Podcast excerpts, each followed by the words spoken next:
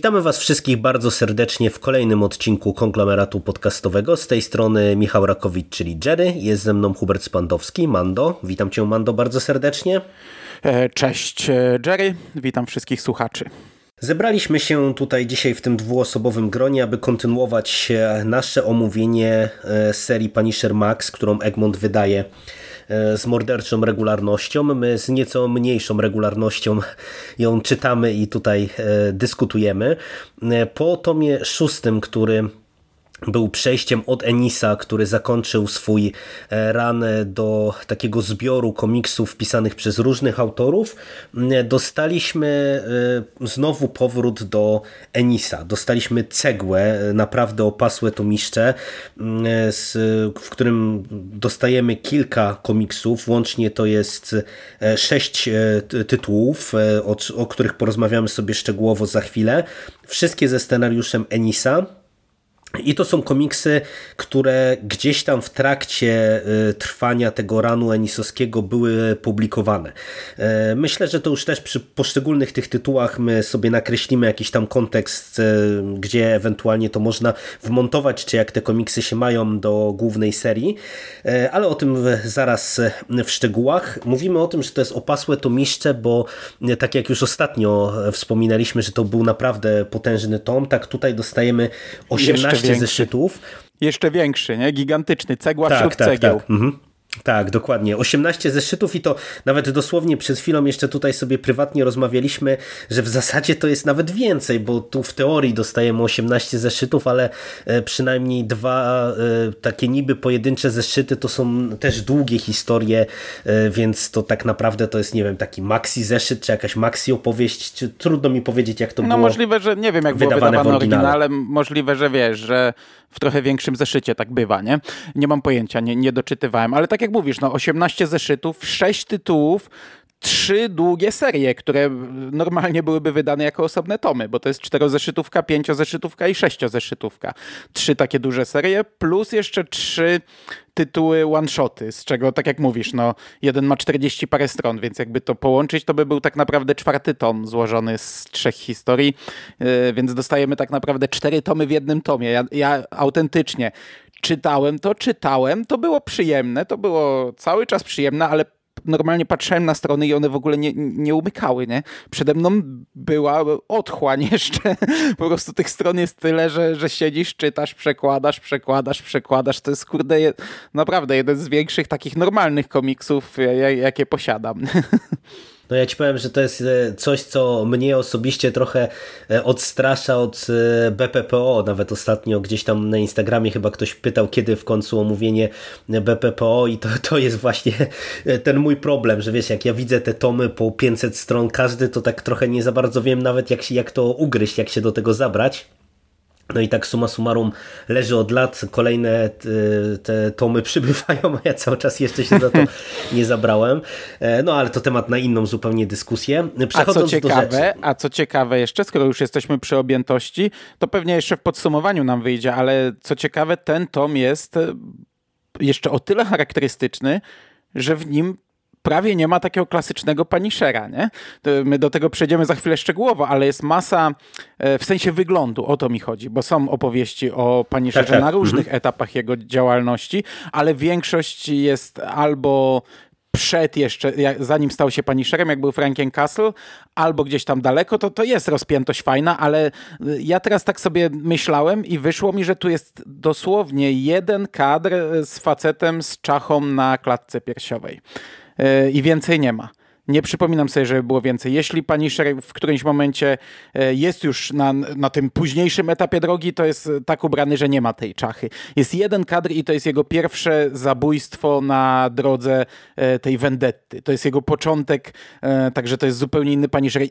Bardzo często, ta, czy bardzo często, no czasami ta czacha gdzieś tam przewija się jako symbol jest gdzieś pokazana. Mamy na przykład rodzinę e, na całą stronę narysowaną i e, on, oni są w, te, w obramowaniu takiej czaszki. Jest taki kadr, e, gdy cała ta jednostka w Wietnamie w pierwszym komiksie została wyrżnięta i stoi sam Punisher y, z ranami we wszelkich możliwych miejscach i zanim płonie, dym leci i jeden z tych dymów układa się trochę w czachę, to taka ukryta czacha, ale jest to, nie, jest to dość nietypowe, że dostajemy tak gigantyczny komiks, e, gdzie nie ma klasycznego takiego Punishera w zasadzie e, wyglądu.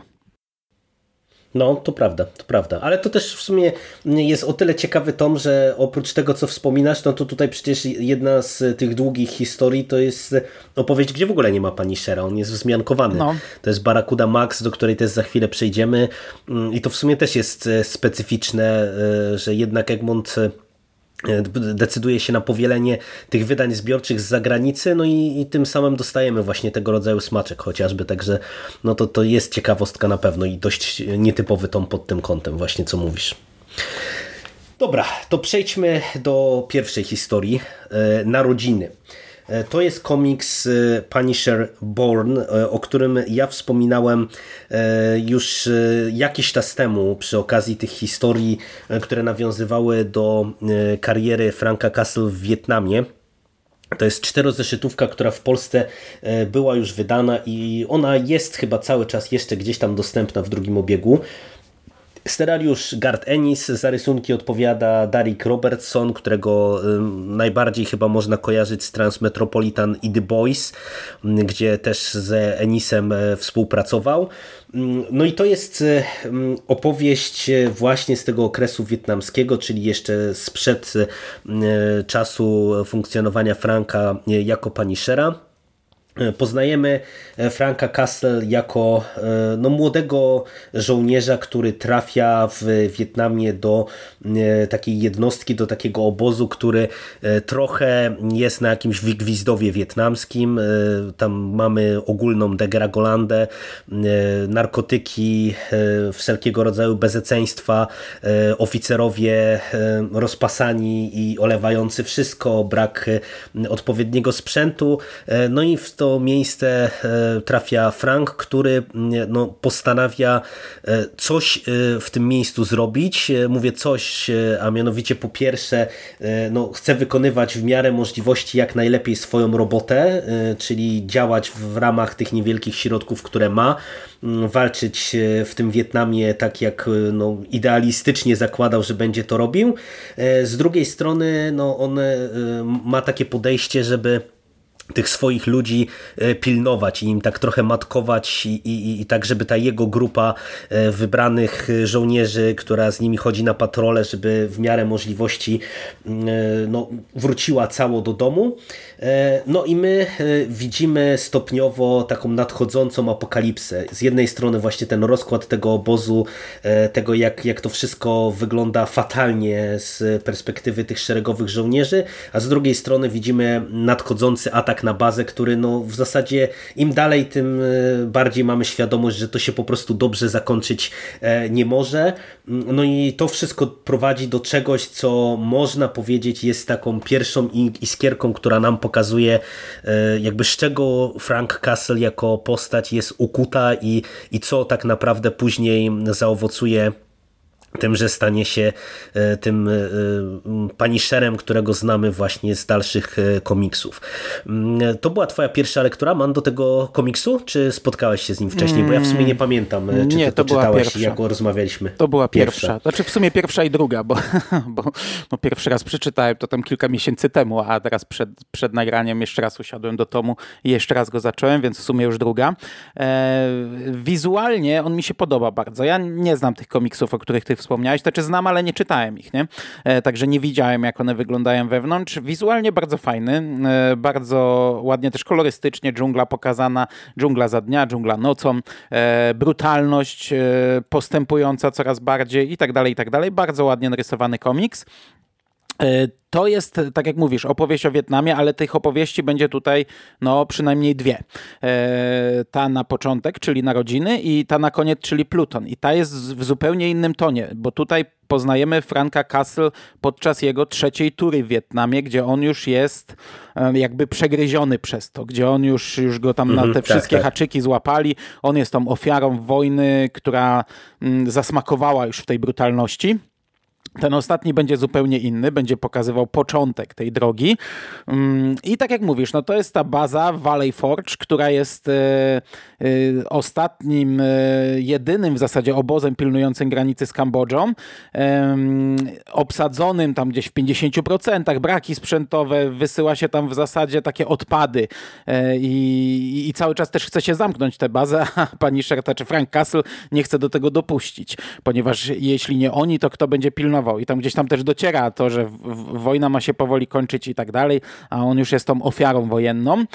Podoba mi się to, jak to jest pokazane, że właśnie Frank mm, jakby dba o tych swoich ludzi, chce, chce ich e, doprowadzić żywych do końca, chociaż jednocześnie nie pozwala na jakieś tam brutalności i, i wymierza karę, wymierza sprawiedliwość e, no, dość e, mocną, jeśli tam, nie wiem, do, do, dopuszcza, żołnierze dopuszczają się gwałtów albo coś. Oczywiście bardzo szybko no to się wymyka spod kontroli i, i misja nie udaje się Frankowi, jego ludzie zaczynają ginąć i to z biegiem czasu masowo bo, bo, bo końcówka to już jest jedna wielka rozpierducha. E, komiks fajny, Końcówka, e, końcówka fajna, jest kilka dobrych patentów. Jest jeden taki mm, żołnierz, któremu został miesiąc do końca e, jego tury i, i on tym bardziej no, chce, chce się go doprowadzić do, do końca tej tury. On cały czas tam sobie mówi, marzy, co, co zrobi, gdy, gdy wyjdzie i no jest bardzo fajny finał jego. Jest tak narysowany, że, że kurczę... No no, mocna to jest rzecz. E, ja tu muszę wejść w takie drobne spoilery, bo mnie się nie mhm. do końca wal, podoba ta, ta, ta, końcówka. E, bo tam w, w końcówce jest zasugerowany jakiś element nadprzyrodzony najprawdopodobniej, albo nie wiem, osunięcie się już ostatecznie w jakieś, ale nie ostatecznie, tylko nie wiem, pierwszy krok w szaleństwo Franka, bo to pewnie można na dwa sposoby interpretować.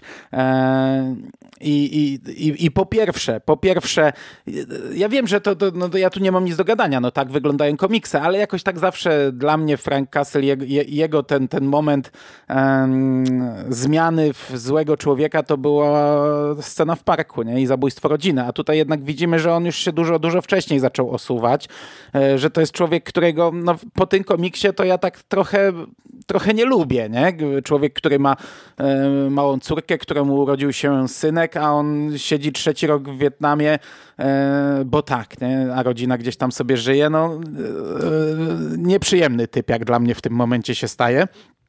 I, i, I ta jego późniejsza strata, no, no kurczę, na, nie, nie chcę mówić na własne życzenie, ale, ale sam tutaj, będąc w Wietnamie, stracił już e, pierwsze lata życia chociażby swoich dzieci, e, co, co, co nie stawia go w najlepszym świetle. No a, a druga rzecz na koniec, gdy dochodzi do tej ostatecznej walki, on jakby, za, jakby tak mm, podpisał jakiś pakt z jakimś nie wiadomo demonem, to tak wygląda. No to nie jest oczywiście mm, powiedziane, że to faktycznie nastąpiło. Tak jak mówię, to mogło, mogło coś tam się urwać lekko w głowie tego człowieka w tym momencie. Wcale bym mu się nie zdziwił, e, biorąc pod uwagę sytuację.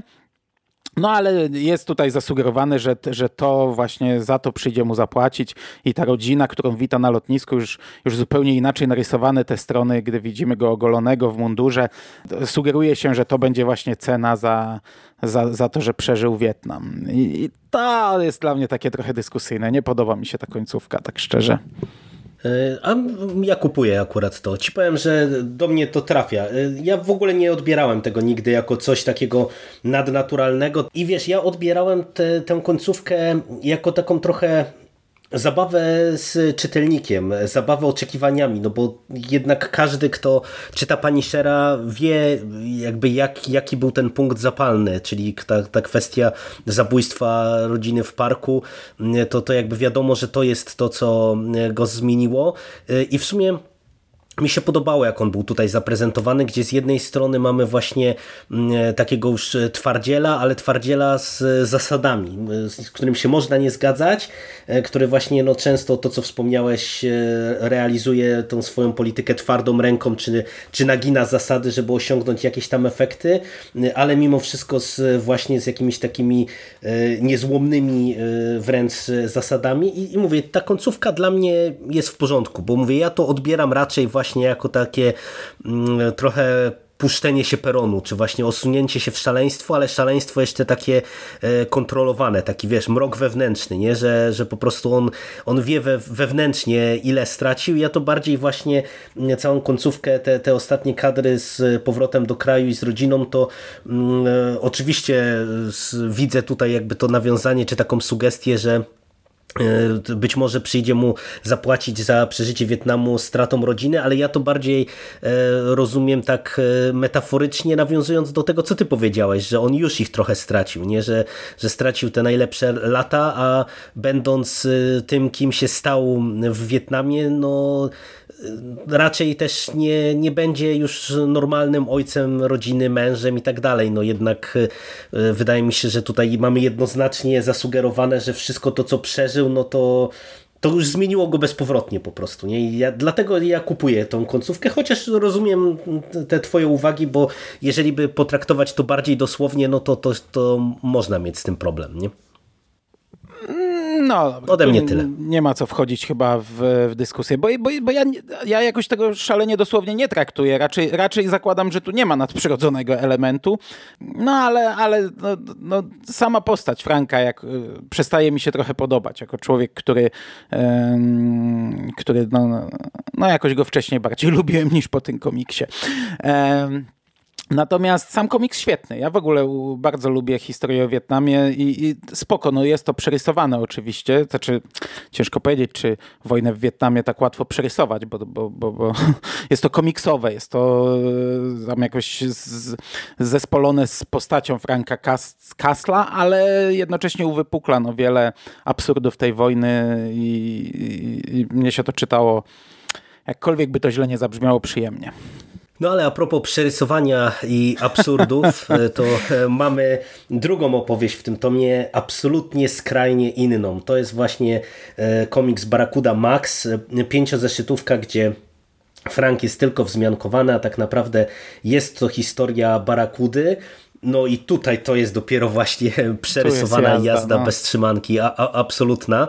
E, również ze scenariuszem e, Enisa. Tutaj za rysunki odpowiada z kolei Goran Parlow, e, który no już się regularnie nam pojawia w zasadzie od samego początku. Już sporo rysował, ale on miał Enisa. właśnie dużo tych przerysowanych historii, nie? On pasuje tutaj, tak, bo tak. Mhm. On, on, on Barakudę też już rysował kilka razy chyba i, i, i te właśnie takie, w poprzednim tomie on chyba rysował te e, survival horror, jeśli się nie mylę, a przynajmniej nie sprawdzałem, ale, ale tak totalnie mi pasuje e, to, co tutaj widzę z tamtym, mm, co mam w pamięci. No, chodzi o to, że on tak mo mocno robi przerysowane rysunki, także ten komiks jest nie tylko fabularnie przerysowany, a też wizualnie. Tak, dokładnie tak.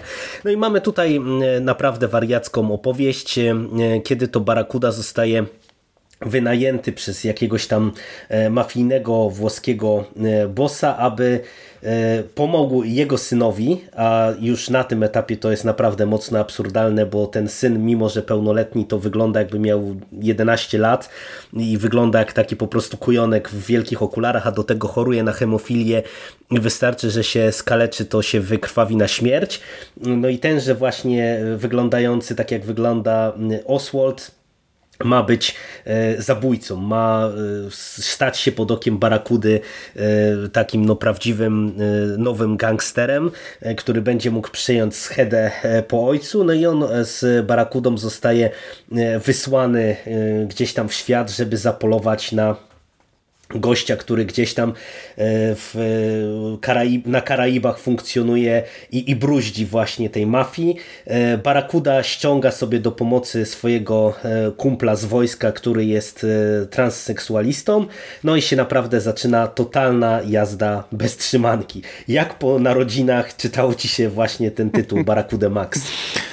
Nie, wiesz co, dobrze, no.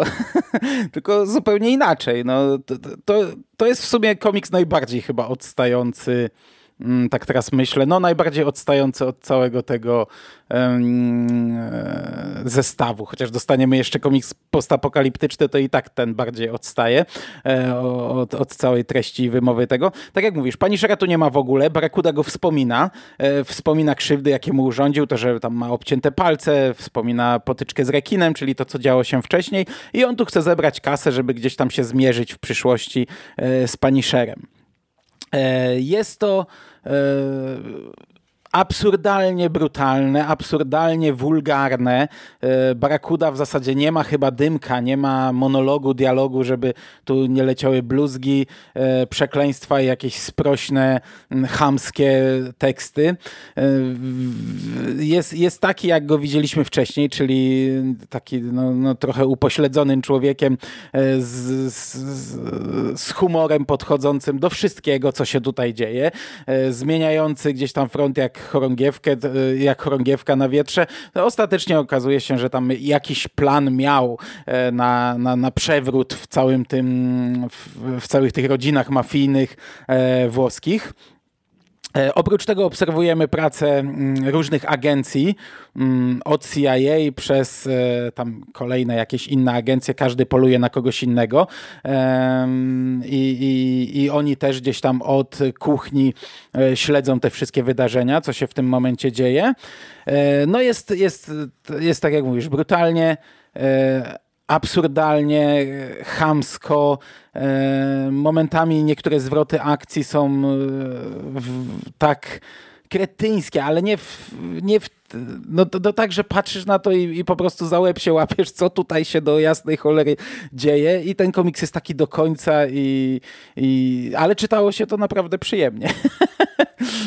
No, ja rozumiem ten twój śmiech, bo, bo to dokładnie jest taki komiks. To jest totalnie mm, bezpretensjonalna rozrywka, mam wrażenie. Tak jak właśnie e, w takich komiksach jak e, Narodziny czy Pluton, który nam będzie kończył ten album, e, widać, że Ennis chciał powiedzieć nam coś więcej, czy o postaci pani Shera, czy, czy ogólnie e, gdzieś tam sięgnąć jakichś poważniejszych tematów, tak e, ten komiks z Barakudą, no to jest naprawdę właśnie taka przejaskrawiona, e, bezpretensjonalna rozrywka. I, I to są takie, uważam, wiesz, no, to... żarty też z mocnych rzeczy. Tutaj trzeba jednak mieć specyficzne poczucie humoru, żeby to czytać, bo tu przecież masz wątek takiego starego dziada pedofila, bardzo obleśnego i, no, i, to, i to jak on kończy, znaczy to nawet nie jest śmieszne, nie chcę mówić, że to jest śmieszne, no ale jest to wplecione w tak, e, w tak popieprzony komiks. Ten wątek transseksualisty e, to też jest rzecz totalnie przerysowana, bo to jest jakiś wojskowy wyższego stopnia, który po prostu, gdy, gdy czas, co jakiś czas przebiera się za kobietę i z barakudą e, wyrusza w rejs, robi rozpierduchę i, i on też jest totalnie przecież pojechaną, przerysowaną postacią. No, no, no, no, no wszystko, co tutaj się dzieje jest e, gdzieś tam, mamy, mamy, tą, mamy żonę mm, e, królową porno dawną, która sypia z wszystkimi, mamy e, bossa mafijnego, który sypia z transseksualistą, nie zdając sobie sprawy, chociaż wszyscy w koło wiedzą i jego reakcja, gdy się o tym dowiaduje, jest, jest przekomiczna. Mamy tego Hemo, czyli Oswalda, który z biegiem komiksu e, podejmuje decyzje takie, że ojciec byłby dumny, gdyby nie to, co się z ojcem stało i, i to jak kończy ostatecznie Hemo, to też jest po prostu o kurde, co tu się właśnie zadziało. Tak, tak, tak, tak, tak, tak. No i mamy no, ostatnie to, strony, to... które pokazują, że Barakuda się jakoś z tego wygrzebie, e, niekoniecznie wszyscy inni, którzy gdzieś tam z nim po drodze kroczyli. No, no, dokładnie tak. No, ja bawiłem się bardzo dobrze, no ale tak jak też słusznie zauważasz, to, to jest na tyle przegięty komiks, że no to e, trzeba brać na to poprawkę, nie? że tutaj e, no Ennis e, w takim swoim tym stylu, z którego jest znany właśnie z tych swoich mocniejszych komiksów, gdzie tu nie ma absolutnie żadnych świętości mm, no i, i, i to myślę... Żadnych hamulców. Tak, tak i myślę, że tutaj po prostu na pewno nie wszystkim ten tytuł przypadnie do gustu, no bo no, no bo tutaj jest naprawdę dużo e, przygiętych rzeczy, ale wydaje mi się, że to jest ciekawy też manewr, żeby właśnie w takim zbiorczym albumie, który w sumie jest dosyć taki depresyjny, ja bym powiedział wręcz, żeby właśnie dorzucić tego rodzaju historię, która kompletnie odstaje klimatem. Ciekawa rzecz. No tak, bo teraz to już wszystko na poważnie będzie. Tak. Kolejna o historia to jest Tygrys. To jest y, jeden z tych takich właśnie pojedynczych zeszytów, one-shotów, ale raczej takich dłuższych. Mm, Ennis oczywiście odpowiada za scenariusz, za rysunki odpowiada John Severin, e, którego my chyba w Punisherze jeszcze nie widzieliśmy. I to jest historia, która mm, gdzieś tam nam z jednej strony nawiązuje czy y, rezonuje z przeszłością Franka. Widzimy go, kiedy on e, siedzi na dachu i e, planuje e, morderstwo. I Pierwsze z morderstwo strony... jako paniszer, nie? On tak, dopiero tak. Mhm. na tę drogę chce zejść. Tak, tak. A z drugiej strony właśnie widzimy sporo różnego rodzaju opowieści z przeszłości, między innymi historię tego tytułowego tygrysa, o którym Frank słyszy kiedyś w ramach tam jakiejś szkółki niedzielnej, którego później na swojej drodze w Wietnamie spotyka i to się, cała ta, ta warstwa mm, z przeszłości, tych retrospekcji, to się nam zazębia z no, dosyć mocną historią e, właśnie tego pierwszego morderstwa, na, na które Frank się decyduje, mm, no bo tak jak wspomniałeś, że tam mieliśmy do czynienia z pedofilem w przypadku Barakudy, tak tutaj mamy e, do czynienia z e, takim no, seksualnym drapiestą, jak to się teraz e, mówi o tego rodzaju osobach, który gustuje w nastolatkach. I widzimy właśnie takiego jakiegoś tam włoskiego mafioza, który czuje się bezkarny, niszczy życia kolejnych nastolatek, dziewczynek, no i spotka go jak się możemy domyślić, zasłużona kara e, z ręki Franka Castle, ale właśnie oprócz e, tego pierwszego morderstwa mamy tutaj no, podbudowę postaci Franka, która, która gdzieś tam w kontekście tego całego ranu Enisa, no, to, to są takie kolejne e, kamyczki, które nam po prostu budują postać Franka, jaką no, już znamy z tej głównej opowieści. Ale Jak Ci się o, spodobała o, ta historia? Ogólnie to chyba trochę się zamotaliśmy, bo ja mówię o pierwszym morderstwie, to jest ta rama fabularna, gdzie on siedzi na dachu. Tak, wtedy tak, dopiero tak, się tak, zastanawia, no, czy ma wejść na tę drogę, że połączą go z tym, że będą wiedzieli, że to on e, i że od teraz zacznie tę drogę Punishera, tę drogę Vendetty. To jest jedna linia tego komiksu. Ona zazębia się z przeszłością, ze wspomnieniami, gdy Frank Castle jako mały chłopak, ile on tam miał, z 10 lat, 11, nie pamiętam, ale no taki, taki chłopaczek, żyjący w tej swojej dzielnicy. Mm, e, to jest bardzo fajnie narysowane, e, pasuje bardzo do tych rysunków, do, do tego klimatu sprzed lat, gdzie mamy e, tę szkółkę niedzielną tych rodziców, ta, ta dzielnica, jak wygląda ten brat jego przyjaciółki, który jest, zaciągnął się do wojska i tak dalej, i tak dalej. No i tam właśnie mamy rodzinę mafijną, taką ponad prawem, gdzie syn tego mafiozy nie tyle, że gwałci, no ale, ale w zasadzie no, stosuje przemoc seksualną do, do różnych dziewczyn bezkarnie. No i trzeba wymierzyć mu karę. A trzecia linia czasowa, jaka tutaj się pojawia, to jest puenta wszystkiego w Wietnamie, gdzie właśnie Punisher jako Frank Castle przecina się zarówno z tygrysem tak dosłownie, jak i spotyka e, pewnego bohatera z przeszłości. I podobało mi się to bardzo. Podobało mi się, bo mm, zaskakiwał mnie ten komiks. Nie wiedziałem, do czego on e, mnie doprowadzi. Co prawda ta linia na dachu, no to wiemy, no, że no, Frank strzeli i stanie się paniszerem po prostu i zacznie tę swoją drogę vendetty ale cała przeszłość e, e, na, na kilku płaszczyznach, gdzieś tam poukrywane różne rzeczy. Zaczyna się to od płonącego człowieka i to jest jakaś tam tajemnica, e, wymierzona kara przez dorosłych.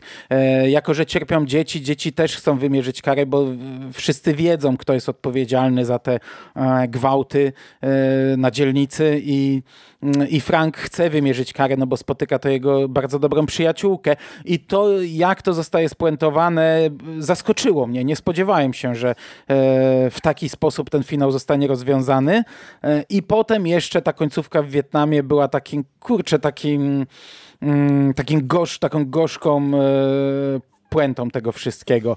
E, jest to, jest to dobry one-shot, e, momentami zaskakujący, dobrze poprowadzony, ta linia fabularna, e, przelatująca po różnych liniach czasowych, mm, jest spójna, fajna, ciekawa, no i mówię, i do tego jeszcze taki zarówno gorzki temat w przeszłości, jak i taka gorzka puenta tego wszystkiego.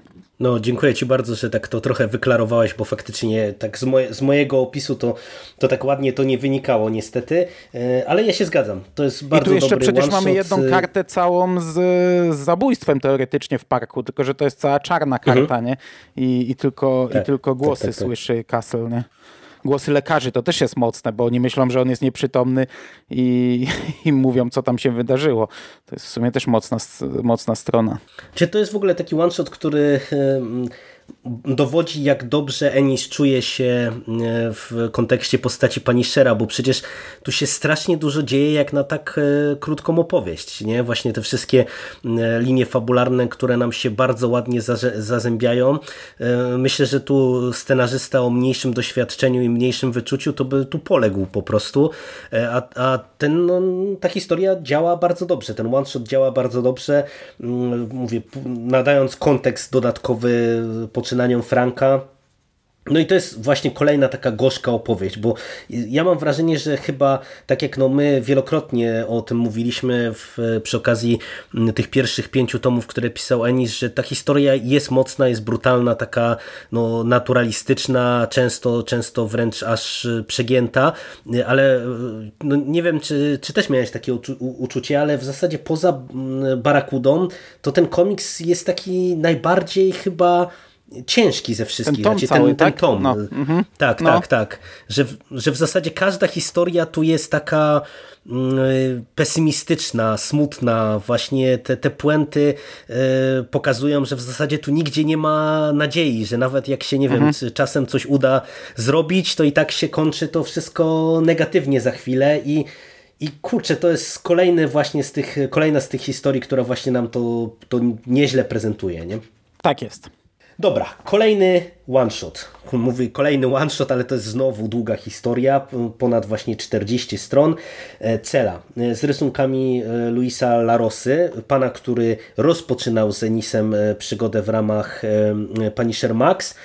I to jest no w sumie taka bardzo kameralna i właśnie z kolei z, mm, taka skoncentrowana w jednym miejscu i czasie opowieść. E, widzimy e, jak Frank Castle e, zostaje wtrącony do więzienia i widzimy, że w tymże więzieniu funkcjonuje jakaś tam grupa e, mafijnych bossów, która została skazana i sobie funkcjonuje w, jak w zasadzie w prywatnym królestwie, gdzie mamy tych bossów, mamy ich ochroniarzy, jakichś tam doradców, którzy sobie e, żyją po prostu na zupełnie innym poziomie niż cała e, reszta więźniów. E, no i jak się szybko e, okazuje, Frank e, nie znalazł się w tym więzieniu przypadkiem, tylko znalazł się po to, aby do nich dotrzeć i ich wykończyć. No i mm, widzimy całą intrygę, którą sobie Frank rozplanował, żeby się spotkać właśnie z całą mafijną rodziną. Dostajemy pewien twist na koniec, jakby do czego to tak naprawdę, czy, czy, czy z czego wynikała ta chęć Franka, mm, aby akurat na, tych, na te konkretne postaci zapolować no moim zdaniem kolejna naprawdę bardzo mocna, mroczna rzecz, bo tutaj też, e, tak jak e, wspominamy różne szczegóły, które Ennis wyciąga w tych swoich historiach, tutaj też mamy naprawdę sporo takiego brudu i takich naprawdę hardkorowych motywów e, różnego rodzaju, a przez to, że to się dzieje w więzieniu, no to to też jeszcze dodatkowo to wszystko jakoś tam podbudowuje. Jak tam u Ciebie z celą? Moim zdaniem świetny komiks. Wizualnie jest e, fantastyczny wtedy też chwaliliśmy tego rysownika, teraz też będę go chwalił. Mm, to, to więzienie to mm, nie jest takie tam e, jak, jakieś ładne miejsce, bo to by tak mogło zabrzmieć, że tutaj grupa e, bogatych e, mafiozów sobie żyje jak pączki w maśle. Nie, oni tam po prostu pociągają za sznurki, no, sterują tymi wszystkimi klawiszami i, i rządzą z więzienia, ale jest to brudne, brzydkie, szare i obskurne i, i tak ten komiks wygląda. No i widzimy tych pięciu starych dziadów obleśnych, którzy siedzą sobie w jednej celi i, i, i po prostu zmienili tylko warunki życia, a, a styl życia nadal ten sam. E, tak jak powiedziałem, to jest chyba jedyna historia z tego komiksu, gdzie widzimy takiego klasycznego Punishera e, w trakcie tej całej jego drogi vendetty. E, takiego właśnie, który mógłby się znaleźć w dowolnym pierwszym tomie, ale, ale że jest on w, przez cały komiks w uniformie więziennym, no to nie mamy faceta z czachą na, na klatce piersiowej. E, I to, to, tu nie ma wiele do gadania. No, Frank ma swój plan. Na początku oczywiście musi pokazać, kto tu rządzi. E, w, w, tym sensie, że, że, że raczej nie da się, no bo wiadomo, no, połowę cel pewnie obsadził Frank, nie? Łapiąc tych ludzi, chociaż, chociaż nie, z drugiej strony on nie łapie, on zabija, no ale pozabijał pewnie połowie tych ludzi albo i wszystkim rodziny, przyjaciół i bliskich i każdy chce się zemścić.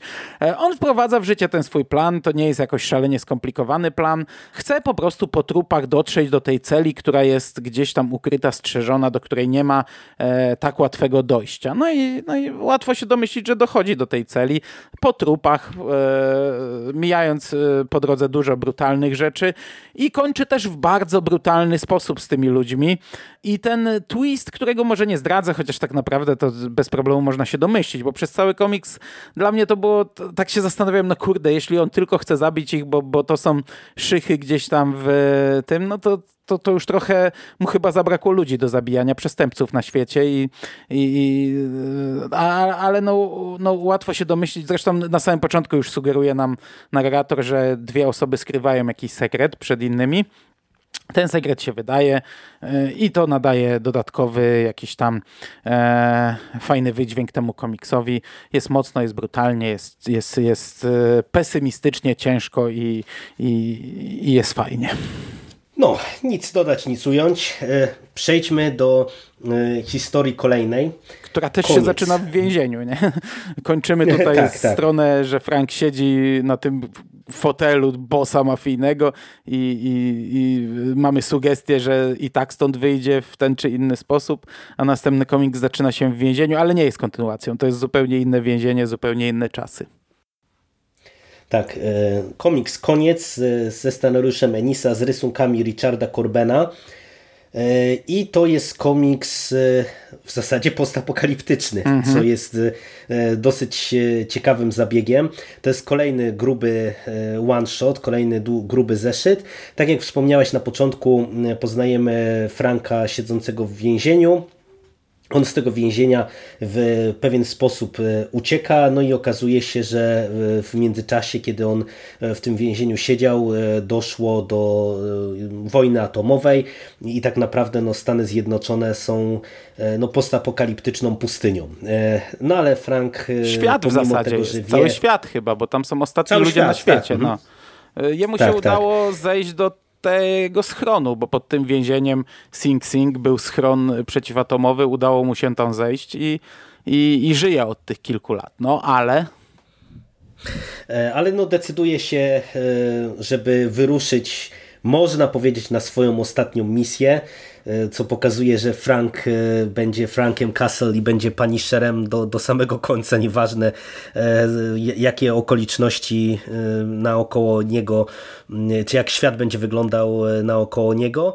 No, no i śledzimy właśnie historię Franka, który idzie przez postapokaliptyczną Amerykę, przez postapokaliptyczne Stany Zjednoczone, aby wymierzyć karę no tutaj może nie będziemy wchodzić w spoilery komu, no ale to jest mocne, przy czym akurat e, tu nie pasują rysunki moim zdaniem.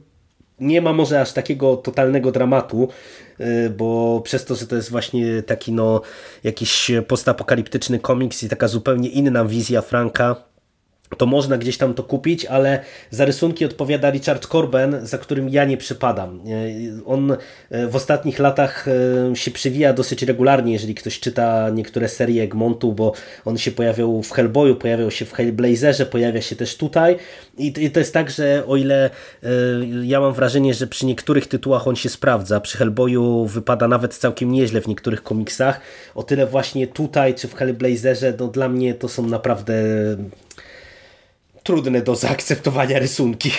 A jak Ci się podobała mm. historia i, i, sama wa właśnie warstwa graficzna? Znaczy, Richard Corben to jest jakaś tam legenda nie? komiksowa, bo to jest facet, e, który urodził się w 40 roku, 80 lat ma, nadal rysuje, e, który w sumie na swoim etapie rysował takie rzeczy, które tak, takie z naszego podwórka, nie? bo on e, adaptował Howarda, Lovecrafta, Edgara Allana Poe, mm, e, rysował horrory różne, rysował, tak jak mówisz, też tego Hellboya, ale mnie, mnie też nie podobała się ta warstwa graficzna kolorystycznie, no to tutaj mamy taki e, te, takie, wiecie, pomarańczowo, żółto, zielono, szaro, e, taki brunatno, brązowo, ciemny, zniszczony świat, więc to spoko, ale, ale te rysunki mi się nie podobały. Ja, spoko, no jest to, jest to jakaś tam legenda i fajnie, że się coś takiego pojawia, ale, ale mnie się to oglądało raczej nieprzyjemnie. Natomiast fabularnie e, fantastyczny komiks. Jak, jak, jak załapałem, że to jest kurde jakaś e, dalsza przyszłość i tak naprawdę ostatnia misja Punishera i, i postapokalipsa i, i wiesz, i facet idzie przez napromieniowany świat, żeby jeszcze zabić tych ostatnich ludzi, to, to ja trochę banana miałem na gębie, bo e, chociaż tak jak mówimy, to jest wszystko mroczne i już takie smutne i ciężkie, to mnie ten komiks trochę jednak bawił, nie? Że mamy już naprawdę cyborga, który, mm, który zdaje sobie sprawę, że nie przeżyje, ale jeszcze pójdzie i zabije kilka osób, bo, bo jeszcze ma ich na liście i jeszcze musi ich zabić. Nie? Tak, zasługują no, na karę. Bądź no, i trzeba ich ukarać. I, i, I, to jest przeurocze, to jest, to jest trochę zabawne, ale, ale sam komiks mi się podobał. Tak, taka on też odstaje od e, całego tego tomu e, fabularnie, no bo e, pozostałe to jednak stąpają na ziemi tu i teraz i, i raczej pokazują nam gdzieś tam podbudowę postaci pani Shera, jak to się wszystko narodziło i zaczęło, a tutaj widzimy jak to się skończy, a przynajmniej jakaś wariacja na ten temat. Ale to jest spoko komiks, fajny. Nie spodziewałem się czegoś takiego tutaj i w ogóle nie spodziewałem się takiego komiksu z pani Sherem i on też jest pieruńsko gruby, tak właśnie widzę, bo, bo sobie za każdym razem biorę w rękę te strony i to są naprawdę grube e, komiksy, także nie wiem, jak one były wydawane. I jeszcze ta ostatnia strona też fajna, jak on idzie w stronę parku, nie? No, tak, tak, tak, tak, tak, tak. No. I dobiliśmy do ostatniej historii e, Plutonu e, z, ze scenariuszem standardowo Enisa, z rysunkami w tym przypadku Gorana Parloa. I tak jak mówiliśmy, że on właśnie ilustrował dużo tych takich przerysowanych opowieści, tak, no tutaj, tak tutaj inaczej, dostajemy historię bardzo taką mocno osadzoną na ziemi. E, to jest sześciozeszytówka. To jest w ogóle bardzo nowy komiks, opowieść. on niedawno wychodził w Stanach. W tak, wstępie z tak, 2018 tak, tak. roku, wstęp Enisa. Do, dokładnie tak I, i to jest y, y, taka można powiedzieć swoista klamra z narodzinami, y, które dostaliśmy jako pierwszą historię w tym zbiorze. Te, w zbiorze. To jest sześciozeszytowa opowieść dla odmiany z początków drogi Franka Castle w Wietnamie. I to jest historia inaczej poprowadzona. E, tutaj widzimy ekipę e, czworga weteranów z Wietnamu, e, do których zwraca się ktoś, początkowo nie wiadomo w zasadzie kim jest ta postać i jakie ona ma intencje. No i oni zaczynają opowiadać mu o właśnie ich spotkaniu z Frankiem Castle w Wietnamie. I to jest o tyle interesująca, czy jakoś tam nietypowa historia, przynajmniej tak mi się wydaje, wojenna, ze względu na to, że ona oprócz tej całej warstwy skupionej wokół Franka Castle i e, amerykańskiej obecności w Wietnamie, e, gdzieś tam no, nieźle grająca czy korespondująca z narodzinami, dostajemy też e, sporo wglądu w działania, intencje i funkcjonowanie drugiej strony, czyli wojsk Wietkongu. I, I to nam się cały czas gdzieś tam zazębia, przeplata, te, te wątki są nie, nieźle, nieźle prowadzone. I no, to jest naprawdę też moim zdaniem bardzo mocne zakończenie całego tego opasłego mhm. tomu. E, jak, jak Ci się Pluton podobał?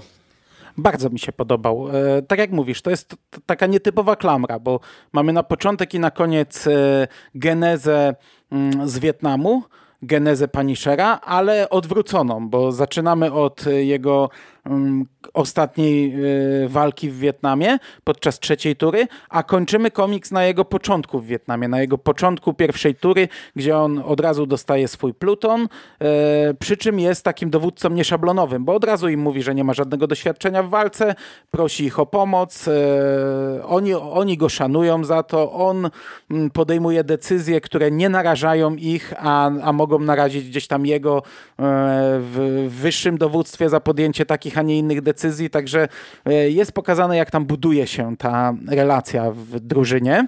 Tak jak mówisz, śledzimy to wszystko z punktu widzenia wywiadu, który czworo ocalałych z tego plutonu udziela pisarzowi, który chce napisać książkę. To jest jakoś tam połączone z ostatnią historią z piątego tomu, z ostatniego tomu Enisa, bo tam też mhm, mieliśmy tak, książkę tak. o Wietnamie, tylko że tam była książka o, o Valley Forge i, i tam były całe strony z tej książki, takie przeplatane z komiksem.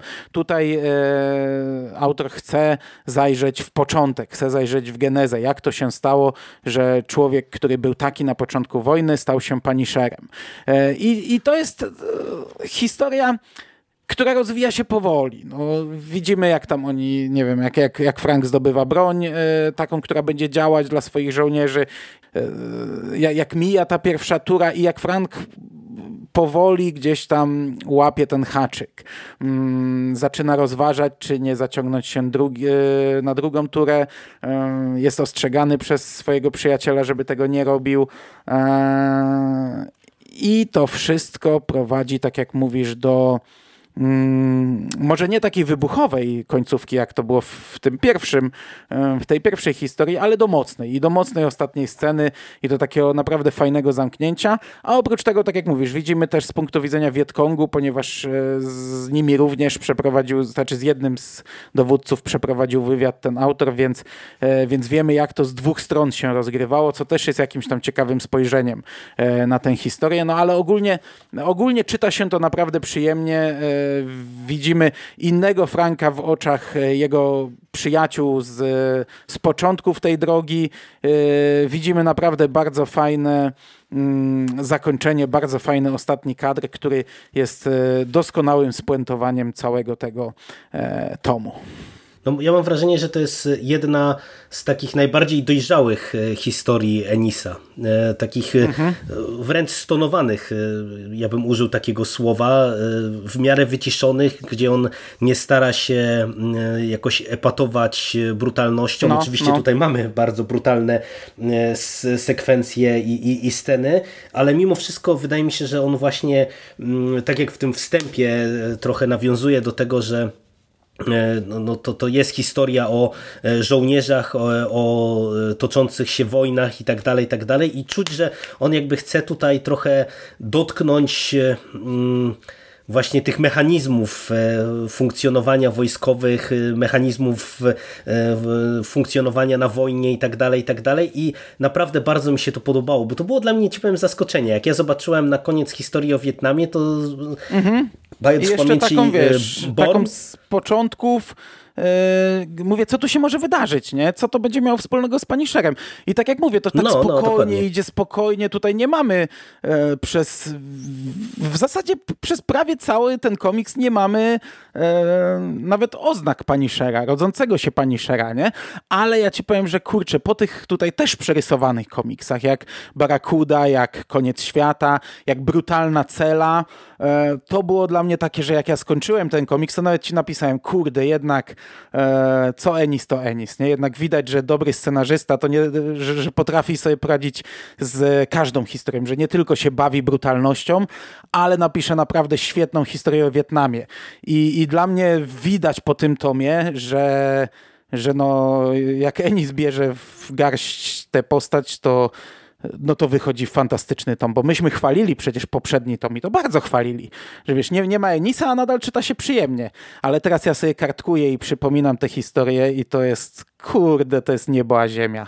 No, no, nie... Porównując do, tej, do tego ostatniego Plutonu, e, który jest naprawdę fantastyczną historią. Wracając do tej ostatniej historii z piątego tomu o Wietnamie, która też, chociaż jej nie pamiętam w szczegółach już, ale pamiętam, że bardzo nam się podobała. Mhm to pokazuje, że to, to jest jednak e, scenarzysta porządny. No i tym bardziej e, ten tom jest też właśnie fajny z tej perspektywy, że e, widać jak gdzieś tam sam Ennis sobie różnego rodzaju takie białe plamy wypełniał właśnie ciekawymi historiami, nie? że on mając mhm. przecież te 60 zeszytów głównej serii, no to teraz jak się bawił tymi historiami jakimiś pobocznymi, no tak jak wspominasz, no przecież Pluton już pisany wiele lat y, po tak naprawdę zakończeniu y, właśnie jego ranów w ramach y, Punisher Max, to, to mimo wszystko... No jak my zaczynaliśmy omawiać Punisher Max w konglomeracie, to Pluton dopiero chyba zaczynał wychodzić, mhm. dopiero był w zapowiedziach. Tak, tak, tak, tak.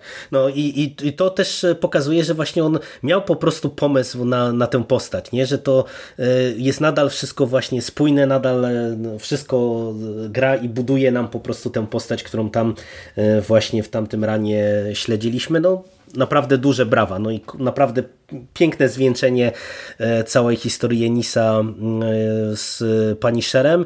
Mówię zwieńczenie, no bo w końcu możemy przejść do e, w sumie krótkiego, ale ja już jestem przynajmniej częściowo po lekturze, no to, to wybuchowego zaiste ranu Arona, wydaje mi się, że mocno innego od tego, co nam Enis zaproponował, e, no ale o tym myślę posłuchacie, drodzy słuchacze, e, wkrótce jak do tematu siądziemy, tym bardziej, że właśnie w październiku ukazał się już dziewiąty tom, czyli finał tego ranu, bo to Aaron odpowiadał za właśnie te dwa wydania zbiorcze, które Egmont nam sprezentował.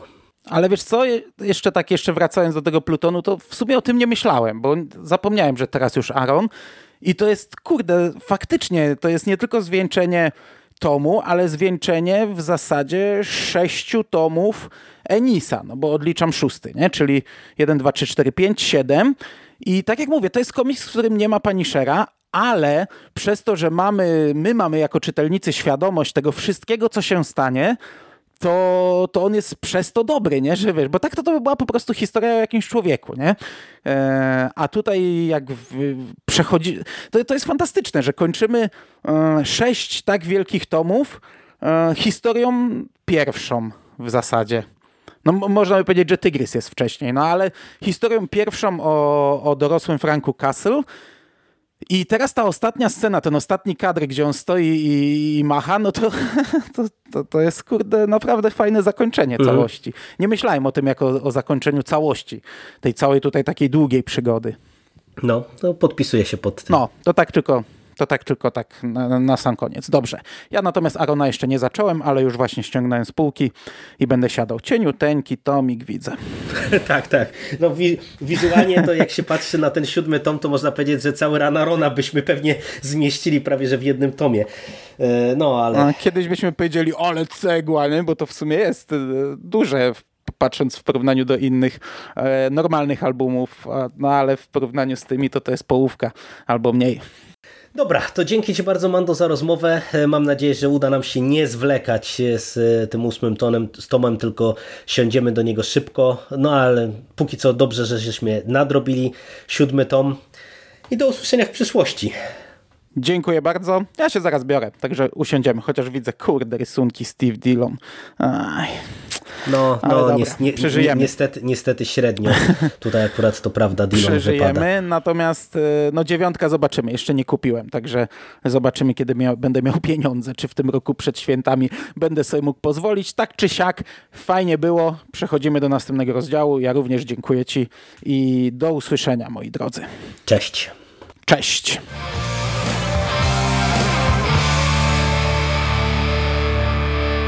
You finished? Game over, man. It's game over. What the fuck are we gonna do now? What are we gonna do? It's over. Nothing is over! Nothing! You just don't turn it off!